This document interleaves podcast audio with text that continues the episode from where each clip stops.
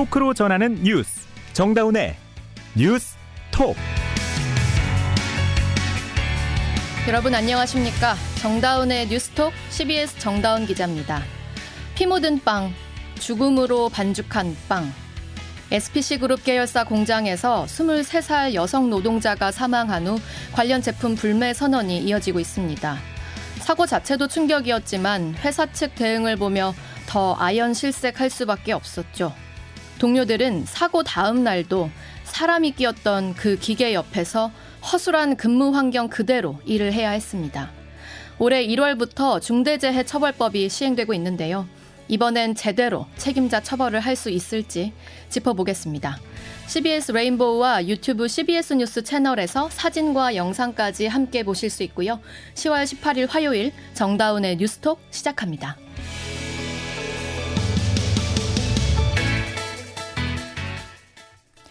스물세 살 여성 노동자의 죽음. 우연한 사고가 아니라 회사와 당국의 관리감독 부실이 빚은 예견된 인재라는 비판이 큽니다. 회사 안전 책임자는 안전조치 의무를 게을리한 혐의로 오늘 형사 입건됐습니다. 제빵업계 일 위 에스피씨 계열사 공장의 근무 환경이 도대체 어땠는지 박창주 기자의 취재 내용 듣고 관련 쟁점에 대한 얘기 이어가겠습니다. 사고 시점 스물세 살 여직원 A씨는 혼자였습니다. 휴일인 지난 토요일 아침 여섯 시 이십 분쯤 에스피씨 계열사의 평택 제빵공장 사고 지점에서 함께 일하던 동료는 소스 배합기에 넣을 재료들을 옮기느라 자리를 비울 수밖에 없던 상황. 그러는 사이 A씨는 홀로 소스통을 들어 기계에 붙다가 몸이 기울면서 변을 당한 것으로 추정됩니다. 높이 일 점 오 미터 기계에 사람이 빨려 들어간 것으로 배합기에는 펜스 등 아무런 안전장치도 없었습니다. 회사 동료인 화섬식품노조 강규혁 에스피엘 지회장입니다. 왔다 갔다 해야 되는 거죠. 그러니까 정확히 이인 일조가 되려면 삼인 일조가 돼야죠. 그 밀폐된 공간에 굳이 그 사고자분을 혼자 놔둘 회사가 그런 사정이었나. 회사가 노동자를 기계로 보는 거 아닙니까? 이 공장은 최근 오 년간 열다섯 차례 끼임 사고가 난 데다 이를 방지할 장치를 설치하지 않고도 산업안전공단으로부터 인증까지 받았습니다. 이천이십 년 일자리 으뜸 기업으로 선정돼 삼 년간 고용노동부의 정기 근로감독도 면제받으면서 오히려 산재 사고를 부추긴 것 아니냐는 지적도 나옵니다. 분기별 여섯 시간으로 규정된 안전교육 역시 한 달 단위로 교육을 이수했다는 서명만 받는 방식으로 서류가 날조됐다는 주장도 노조 측에서 제기됩니다. 사측은 사고 직후 선혈이 남은 상태에서 나머지 공장 기계를 가동해 빈축을 사기도 했습니다. 경찰과 고용노동부가 상반신이 기계에 들어간 구체적 경위를 비롯해 중대재해처벌법과 산업안전보건규칙 위반 여부를 조사 중이며 회사 안전 책임자는 안전조치 의무를 게을리한 혐의로 오늘 형사 입건된 상태입니다. 에스피씨 측은 허영인 회장 명의로 발표한 사과문에서 고인의 명복을 빌며 유가족분들께 깊은 애도와 사죄의 말씀을 드린다고 밝혔습니다. 씨비에스 뉴스 박창주입니다. 이번 사고에 대해 주무부처인 고용노동부가 중대재해처벌법 적용 여부를 검토 중입니다. 중대재해법 시행령 개정을 두고도 여야가 첨예하게 대립했었기 때문에 이 논의 지형에도 변화가 예상되는데요. 고용노동부 담당하고 있는 김민재 기자 연결해서 이야기 나눠보겠습니다. 김 기자. 김민재 기자 나와 있습니까? 네, 저는 정부 세종청사 고용노동부에 나와 있습니다. 네, 노동부가 본격적인 수사에 돌입을 했는데요. 경영 책임자까지 처벌하는 중대재해법도 적용이 될 수 있을까요? 이미 고용노동부 담당자인 류경희 산업안전보건본부장은 어제 국회 환노위 국정감사에서 정의당 이윤지 의원의 비슷한 질문에 답을 내놓았습니다. 회전축이 작동할 때는 덮개를 설치해야 한다. 보시다시피 해당 사업장은 이를 위반했습니다. 경영 책임자 측에서 작업시간 단축 등의 목적으로 안전설비인 저 센서를 고의로 제거했거나 이인 일조 근무수칙 준수하지 않은 게 확인되면 중대재해법상 안전보고 확보 의무 위반한 것이 되죠? 네, 위반할 가능성이 매우 높습니다. 네. 이렇게 중대재해법 위반 여부를 정조준한 노동부 수사는 크게 세 가지 방향으로 흐르고 있습니다. 첫째로 이인 일조로 작업이 이뤄졌느냐 여부입니다. 사고 당시 숨진 피해 노동자 홀로 있다가 변을 당했는데 반드시 이인 일조로 해야 하는 작업 중이었다면 문제가 될 수 있죠. 네, 그 현행 산업안전보건법에는 규정이 어떻게 되어 있습니까? 현행법엔 구체적으로 어떤 어떤 작업을 이인 일조로 하라고 정하지는 않았고 음. 공공기관 위험작업장에 관한 지침 등을 참고할 뿐입니다. 네. 다만 에스피엘 내부 지침에 관련 규정이 있다면 얘기가 달라집니다. 회사 스스로 인 일주로 일해야 하는 위험한 작업이라고 인정한 셈이고 그걸 알면서도 혼자 이러도록 지시하거나 방치했다면 중대재해법 위반으로 볼 수 있습니다. 어, 또 다른 포인트는 있나요? 피해 노동자의 목숨을 앗아간 혼합기계에 안전장치가 제대로 갖춰졌냐는 것인데요. 음. 에스피엘 공장의 혼합기 총 아홉 대 중 일곱 대는 뚜껑이 열리면 자동으로 꺼지는 방호장치가 없었습니다. 어. 이번 사고가 일어난 기계도 이 방호장치 없이 뚜껑이 열린 채 기계가 돌아가다 사고가 난 걸로 보이는데요. 네. 이렇게 충분한 보호장치를 회사가 마련하지 않아서 사고가 일어났다면 역시 중대재해법 위반이 될 수 있습니다. 그렇군요. 그런데 그 사고 당시 상황이나 현장 외에도 이 회사의 구조적인 문제는 없었나요? 말씀하신 부분도 중대재해법 위반 여부를 가릴 때 매우 중요한 지점입니다. 앞서 사고 팔 일 전에도 민주노총은 에스피엘 공장에서 손목이 끼는 등 비슷한 사고가 반복되는데 회사가 음. 제대로 대응하지 않았다고 주장했던 일이 있었는데요. 네네. 노동부는 그동안 비슷한 사고가 있었는지, 그렇다면 그에 대해 회사는 어떻게 대처했는지, 결정적으로 이런 사고가 반복되지 않도록 어떤 대책을 마련해 이행했는지를 살펴보고 있습니다. 음. 이에 관해 공장 전반의 위험 요소를 살피는 위험성 평가 등이 제대로 이뤄졌는지도 살펴볼 대목입니다. 네. 현행법에는 사업주가 자신의 사업장에 유해 위험 요인이 있는지 반기에 한 번 이상 점검하고 개선하도록 하고 있습니다. 음. 만약 이번 사고에 관해 제대로 평가하지 않았거나 위험 요인을 파악하고도 조치하지 않았다면 이 또한 법적 문제가 될 수 있습니다. 그렇다면 이번 에스피엘 제빵 공장의 사고에 이 중대재해법이 적용이 된다면 에스피씨 그룹의 허영인 회장까지 처벌을 받게 되는 겁니까? 결론부터 말씀드리자면 허 회장에 대한 처벌은 매우 어려워 보입니다. 음. 우선 노동부는 사고가 일어난 에스피엘이 에스피씨 그룹 계열사지만 독립된 기업으로 아, 보고 있습니다. 계열사지만 독립된 기업이다. 네. 네.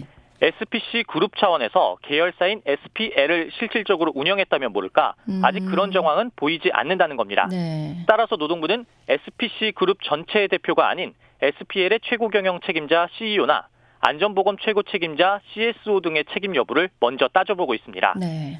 앞서 채석장 토사 붕괴 사고로 중대재해 일 호 기업이 됐던 삼표산업도 삼표그룹 정도원 회장은 기소할 수 없다고 검찰에서 정리한 바 있습니다. 나아가 이제껏 중대재해법 위반 혐의로 수사받았던 기업 가운데 실제 기소된 사례는 두성산업 한 곳뿐이고 음. 해당 기업은 중대재해법의 위험 심판까지 신청했죠. 위헌 심판을 신청했죠, 최근에. 네. 네네. 중대재해를 일으킨 경영진의 책임을 명확하게 입증하는 작업이 워낙 어렵고 또 처벌 여부를 결정할 법조계도 부담이 크기 때문에 노동부도 수사에 신중을 기하는 모습입니다. 네, 그런데 지금 이 에스엔에스상에서 피 묻은 빵을 안 먹겠다 이런 규탄 성명과 함께 불매운동이 굉장히 커지고 있거든요. 정치권에서도 주목을 하고 있잖아요. 네, 사고 다음 날 윤석열 대통령이 정확한 사고 경위와 함께 구조적 문제는 없었는지 파악하라고 지시했다고 전해졌죠. 예, 예. 같은 날 노동부 이정식 장관이 직접 사고 현장과 장례식장을 찾아가 상황 파악에 나서기도 했습니다. 어제는 더불어민주당 이재명 대표도 자신의 에스엔에스를 통해 애도의 뜻을 표하면서 진상 규명을 촉구했고요. 정의당 의원들도 사고 현장을 직접 찾아 문제점을 지적하기도 했습니다. 특히 야당은 이번 사고에 관해 에스피씨 허영인 회장 등을 국정감사 증인으로 채택해야 한다고 주장하고 있어 한동안 정치권의 주요 이슈로 부각될 전망입니다. 이렇게 정치권 관심이 집중이 되면 그동안 이 논란이 많았던 중대재해법 시행령 개정 문제에도 좀 영향이 있겠네요? 중대재해법이 올해 일월 시행돼 일 년도 채 되지 않았는데요. 예. 그동안 경영계와 보수 여권은 중대재해법 적용 대상이나 경영 책임자에 대한 처벌 수위를 대폭 완화해야 한다고 줄기차게 요구해왔습니다. 네. 이런 가운데 노동부가 중대재해법 시행령 개정에 나선 상태여서 노동계에선 법이 무력화되는 것 아닌가 우려도 나왔습니다. 네, 그런 우려가 많았죠. 특히 기획재정부가 노동부에 경영계 입장을 대거 반영한 방안을 제시해서 논란을 빚기도 했는데요. 음. 하지만 이번 사고 이후에는 일을 하다 목숨을 잃어선 안 된다는 목소리에 다시 힘이 실리면서 정부 개정안의 경영계 요구사항이 대거 반영될 가능성은 한층 낮아졌습니다. 음, 그렇군요. 네. 돌이켜보면 애초 중대재해법이 제정되고 산업안전보건법이 전부 개정됐던 당시에도 충남 태연 화력발전의 고 김용균 씨의 사망사고와 경기 이천 물류창고 화재 참사가 법과 제도의 변화를 불러왔는데요. 너무나 안타까운 이번 사고를 계기로 삼아 다시는 일하는 직장에서 죽음을 맞는 노동자들이 없기를 바랍니다. 네, 여기까지 김민재 기자였습니다.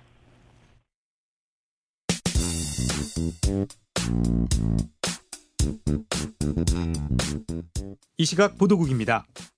서해 공무원 피격 사건을 수사 중인 검찰이 서욱 전 국방부 장관과 김홍희 전 해양경찰청장에 대해 구속영장을 청구했습니다.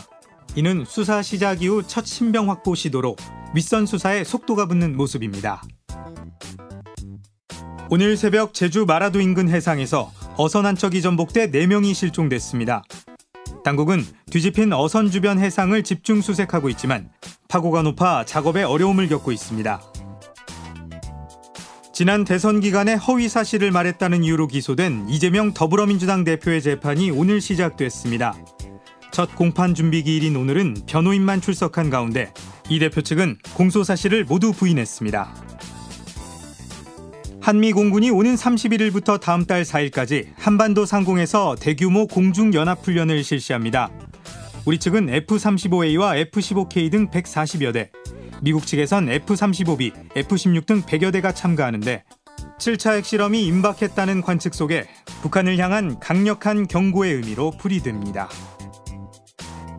카카오 서비스 장애 사태가 일어난 지 나흘째로 접어들었지만 아직까지 완벽하게 정상화되지 못하고 있습니다.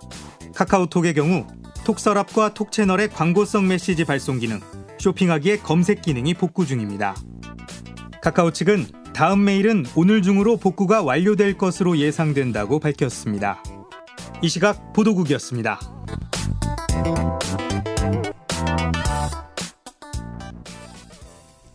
네, 서울 도심 한복판에서 육백이십억 원대 규모의 불법 도박장을 운영한 일당이 적발됐습니다. 경찰이 상습 도박자 등 사십일 명을 검거했고 어제 일부를 검찰에 송치했는데요. 특히 업주가 과거 영등포구 일대에서 활동했던 조직폭력배 출신으로 확인이 됐는데 번화가에서 버젓이 어떤 영업이 이뤄지고 있었던 건지 한번 알아보겠습니다. 이 사건 단독 취재한 사회부 박희영 기자 나와 있습니다. 박 기자 어서 오세요. 안녕하십니까. 네, 이 육백억 원대 불법 도박장 취재는 어떻게 하게 된 거예요?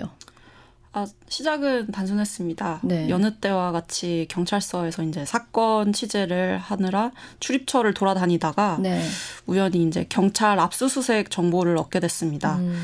어, 바로 직전에 이제 도박장, 불법 도박장 단속이 있었는데, 음.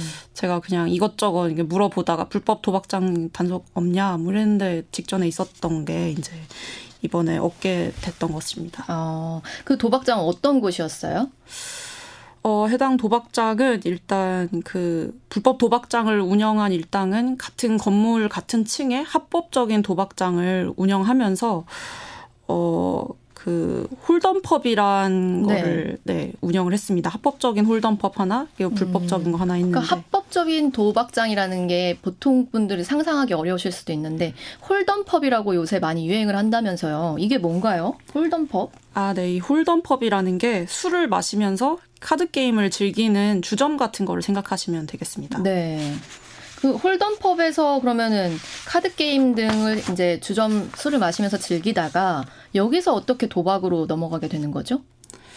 네, 이번에 이제 검거된 업주는 합법적인 홀덤펍을 찾은 손님들을 일부를 이제 불법 도박장인 그 불법 도박장으로도 유치를 했던 건데요. 아. 그 불법 도박장 같은 경우는 이제 바로 옆에 자리에 해 있었고 네. 외부에서는 안을 볼 수 없도록 검은색 시트지로 창 전체를 덮고 이제 회원들만 출입할 수 있도록 했는데요. 음. 거기서 이제 칩 같은 거를 현금화 했을 때 도박이 되는 거거든요. 네. 그래서 그런 현금화하는 수법으로 이제 했던 것으로 파악이 됐습니다. 아, 그러니까 홀덤펍에 와 있는 손님들을 눈여겨보다가 어, 이 사람은 뭔가 꼬시면 넘어올 것 같다 하는 손님들을 유치를 했다고 보면 되나요? 네, 뭐 그런 방식으로. 어, 네. 박 기자가 도박장에 직접 가봤다고요? 네, 그 불법 도박장은 닫혀 있었고요. 예. 그 바로 옆에 이제 합법 홀덤펍에 음. 제가 가봤습니다. 네. 어, 지하철 바로 역사 바로 인근에 있고 음. 또 가까이에 식당가나 학원도 있는 그런 번화가였고요. 사람들이 어, 전혀 도박장이 있을 거라고 상상하기 어려운.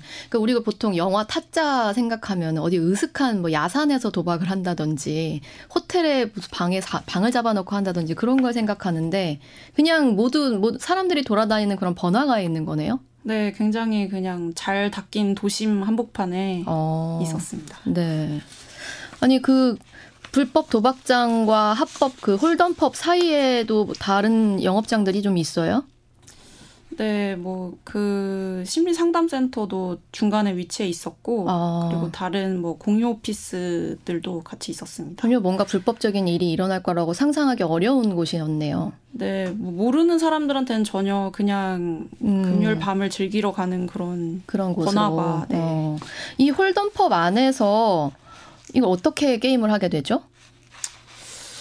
어, 그 이제 돈을 내면 칩을 받아가지고 이제 카드 게임을 하는 형태인데요. 네. 제가 봤을 때는 그 테이블, 카드 테이블에 이제 사람들이 한, 남성들이 한 여덟 명 정도씩 세 테이블 정도가 음. 앉아서 게임이 진행되는 와중이었고요. 제가 네. 한 저녁 열 시쯤에 갔었는데. 아, 혼자는 안 갔을 거고 친구분이랑 간 건가요? 네, 친구랑 이제 저는 막연히 그 보드게임 같은 데 있잖아요. 보드게임 카페 같은데 뭐 카드게임도 하고 젠가도 하고 뭐 이런 데를 상상하고 예. 이제 칵테일 한잔 먹으면서 가볼까 해서 갔는데 음.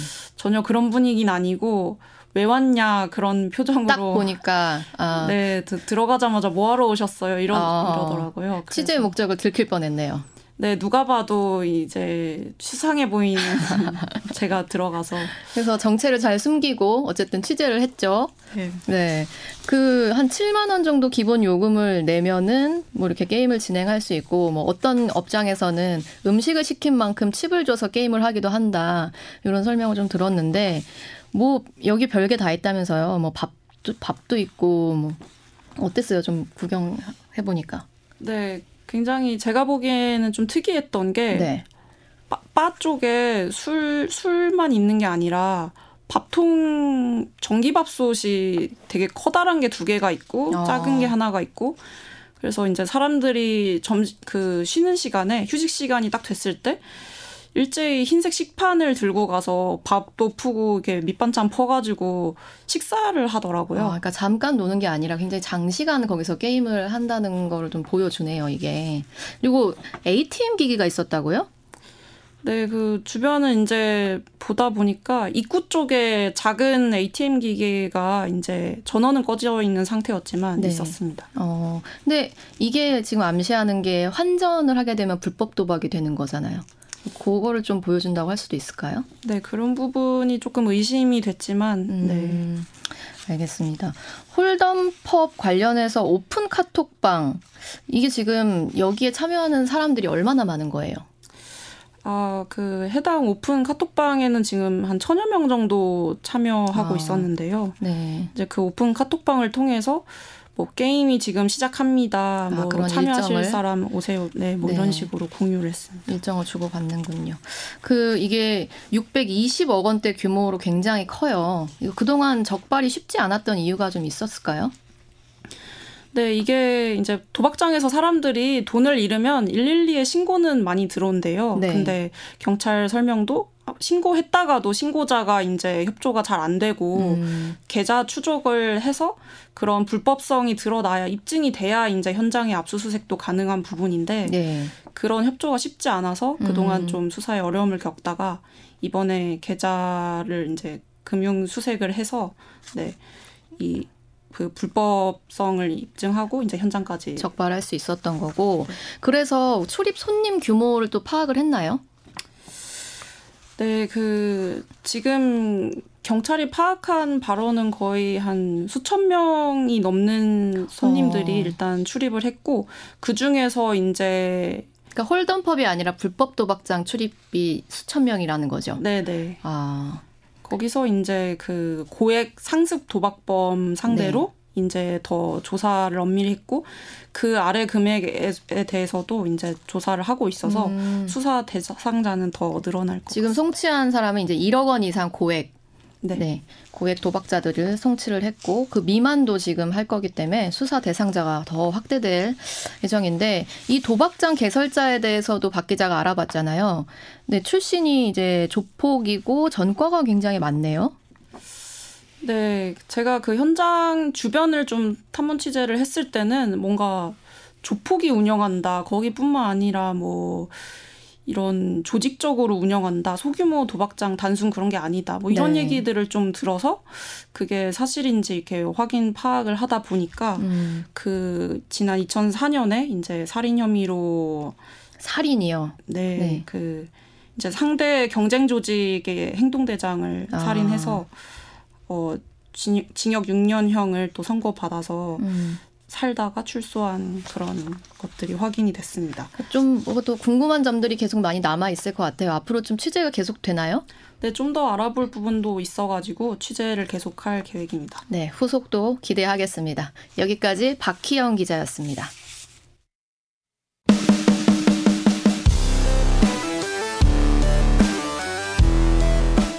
온라인 핫 이슈를 짚어봅니다. 어텐션 뉴스.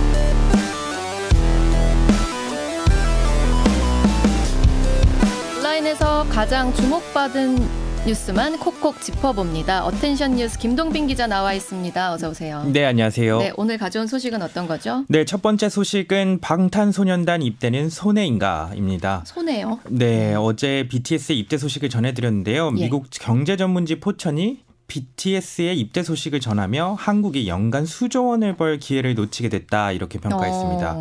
이게 현대경제연구소 자료를 인용한 보도인데요. 이 자료에 따르면 비티에스는 한국 경제에 매년 오조 원 이상을 기여하고 있다 이렇게 분석했습니다. 또 네. 이천십사 년에서 이천이십삼 년 사이 비티에스가 한국 경제에 총 약 사십일조 원 규모의 부가가치를 아. 창출할 것이라고 보기도 했습니다. 기업 수준인데 맞습니다. 네, 그러니까요. 그래서 포천은 이는 스물여섯 개 중견기업과 맞 먹는 규모다 이렇게 설명하면서 이제 멤버들의 입대는 경제적 손실을 초래할 것이다 이렇게 평가했습니다. 네. 당장 어제 비티에스 그 멤버 진의 입대 소식이 결정되자 소속사 하이브 주가가 이 점 오 퍼센트 포인트 아. 하락하기도 했습니다. 네. 그러니까 이 입대가 정말 실물 경제뿐 아니라 금융시장에까지 영향을 미치는 모습인데요. 그러게요. 근데 그러니까 이 보이그룹의 입대가 하나의 리스크로 작용하면서 음. 한국의 엔터테인먼트 주식 전체에 영향을 미칠 수도 있을 것으로 보입니다. 이게 경제적 가치냐, 뭐 입대를 통한 공익적 가치냐, 뭐 논란이 좀 있을 수 있겠네요. 네, 그럴 것 같습니다. 다음 소식은요? 네, 다음 소식은 사 개월 만에 단독 행보 나선 김건희 여사입니다. 어. 김건희 여사가 오늘 대한적십자사가 주최하는 바자 행사에 참석했습니다. 이거는 천구백팔십사 년 시작된 바자 행사인데 네. 역대 대통령 배우자들이 계속해서 참석해왔다는 게 대통령실 설명입니다. 그런데 김 여사의 외부 활동 차원에서 보자면 지난 유월 십삼일 고 노무현 전 대통령 부인 권양숙 여사를 예방한 이후 약 사 개월 만에 단독 행사입니다. 음. 사실상 첫 공개 단독 일정이라는 평가도 나오는데 워낙 비공개 일정이 새어, 새어나가거나 음. 사후에 알려진 경우가 대부분이지 않습니까? 네네. 그래서 이번에는 대통령실이 처음으로 미리 사전에 기자단에 알리고 공식적으로 행사에 참여했다고 합니다. 음. 김 여사, 김 여사는 그간 아내로서의 역할만 하겠다 이런 약속을 해서 비공개 네. 봉사활동에만 집중해 왔는데 이번을 계기로 외부 활동을 공식 공식화해야 하는 거 아니냐 이런 전망도 나옵니다. 어, 얼마 전에 정인이 묘소 찾기도 했었잖아요. 네네. 이주기를 맞아서 정인이의 묘소를 찾는가 하면 네. 지난 팔월 삼십일일에, 일 일에는 경기도 성남에 있는 안나의 집을 찾아서 설거지와 배식 봉사활동을 한 사실이 뒤늦게 알려지기도 했는데요. 네. 이 소식이 알려진 뒤 안나의 집 홈페이지가 거듭 다운되는 등 어. 후, 후폭풍이 거세기도 했습니다. 네. 이제 순수한 복지시설인 안나의 집이 김 여사의 미담 만들기 기획에 네. 동원된 거 아니냐 이런 지적이 온라인상에서 제기된 건데 네. 이런 논란이 계속되는 한 김 여사의 행보를 이제 공식화해야 한다는 아예 지적도 공식화하자. 네, 네. 끊임없이 제기될 수밖에 없을 것 같습니다. 네. 마지막 소식은요? 네, 마지막 소식은 아파트 덮친 전투기입니다. 듣기만 해도 좀 소름이 어, 돋는데 충격적이에요. 러시아의 소식입니다. 현지 시간으로 어제 저녁 우크라이나의 가까운 지역인 러시아 남부 예이스크 인근 공군기지에서 출격한 전투기가 이륙하자마자 추락해 민간 아파트를 덮쳤다고 합니다. 네. 이로 인해 대형 화재가 발생했고 현재까지 열세 명이 숨지고 열아홉 명이 다쳤습니다. 음. 그만큼 엄청난 화재가 발생한 건데요. 네. 아파트 일 층부터 오 층까지 열일곱 개 가구 이상이 모두 불에 탔다고 합니다. 아이고. 러시아 국방부에 따르면요. 이번 사고는 러시아 최신 전투기인 수호이 삼십사 기가 네. 이륙하던 중 엔진에 불이 나면서 인근 민가로 추락하면서 벌어졌습니다. 특히 그 추락 후 연료에 불이 붙으면서 화재가 어. 이제 커진 것으로 보이는데요. 이제 에스엔에스상에서도 아파트 바로 앞에 불길이 치솟는 장면도 돌아다니고 있습니다. 근데 조종사 두 명은 추락 직전 탈출해 음. 살았다고 합니다. 막대한 인명피해가 난 만큼 군 당국도 즉각 수사에 들어갔다고 합니다. 네, 여기까지 김동빈 기자였습니다. 올해 노동자 두 명이 사고로 숨진 세아베스틸 군산공장의 관리 책임이 있는 대표이사가 검찰에 넘겨졌습니다. 고용노동부 광주지방고용노동청은 중대재해 처벌 등에 관한 법률 위반 혐의로 대표이사 A씨를 검찰에 송치했다고 밝혔습니다. 이번 수사는 이 공장에서 올해 오월과 구월 발생한 두 건의 노동자 사망 사고 중 앞선 건에 대한 것이고, 당시 업무를 마치고 퇴근하던 노동자는 십육 톤 지게차에 실린 철근에 부딪혀 쓰러진 뒤 앞바퀴에 깔려 숨졌습니다. 강원도 춘천과 속초를 연결하는 동서고속화철도공사가 마침내 시작됐습니다. 국토교통부는 오늘 속초 엑스포광장에서 춘천에서 속초까지 동서고속화철도 착공 기념식을 개최했고, 이 고속화철도 조기 완공을 공약한 윤석열 대통령이 참석했습니다. 이어서 날씨 알아보겠습니다. 김수진 기상 리포터. 네, 때이르게 찾아온 추위로 인해서 올가을 첫 한파특보가 내려지고, 또 오늘 아침 서울에서는 평년보다 열흘가량 빠르게 첫 서리가 관측되기도 했는데요. 이제 한파특보는 모두 해제됐지만 내일 아침은 오늘보다 더 추울 것으로 전망됩니다. 옷차림 계속해서 따뜻하게 하셔야겠는데요. 내일 아침 대관령의 최저기온 영하 사 도를 비롯해 철원 영하 이 도, 파주 영 도, 그 밖에 서울과 청주 영상 사 도, 광주대구 오 도의 분포로 오늘보다도 일, 이 도가량 더 떨어집니다. 져서 또다시 올가을 들어 가장 춥겠고요. 특히 내륙을 중심으로 아침에 서리가 내리거나 밤사이 얼음 위에 어는 곳이 있어서 농작물 피해 없도록 주의하셔야겠습니다. 반면에 내일 한낮 기온은 서울과 춘천, 대전 십칠 도, 광주, 대구 십팔 도, 부산 십구 도의 분포로 오늘보다 좀 더 올라서 일교차가 무척 크겠고요. 이번 추위는 목요일인 모레 낮부터 점차 누그러질 것으로 전망됩니다. 이런 가운데 이 추위를 보상이라도 하듯이 당분간 전국의 하늘은 대체로 맑겠고 공기질도 깨끗하겠는데요. 다만 대기가 점점 더 건조해질 것으로 보여서 불씨 관리 잘해주셔야겠습니다. 날씨였습니다.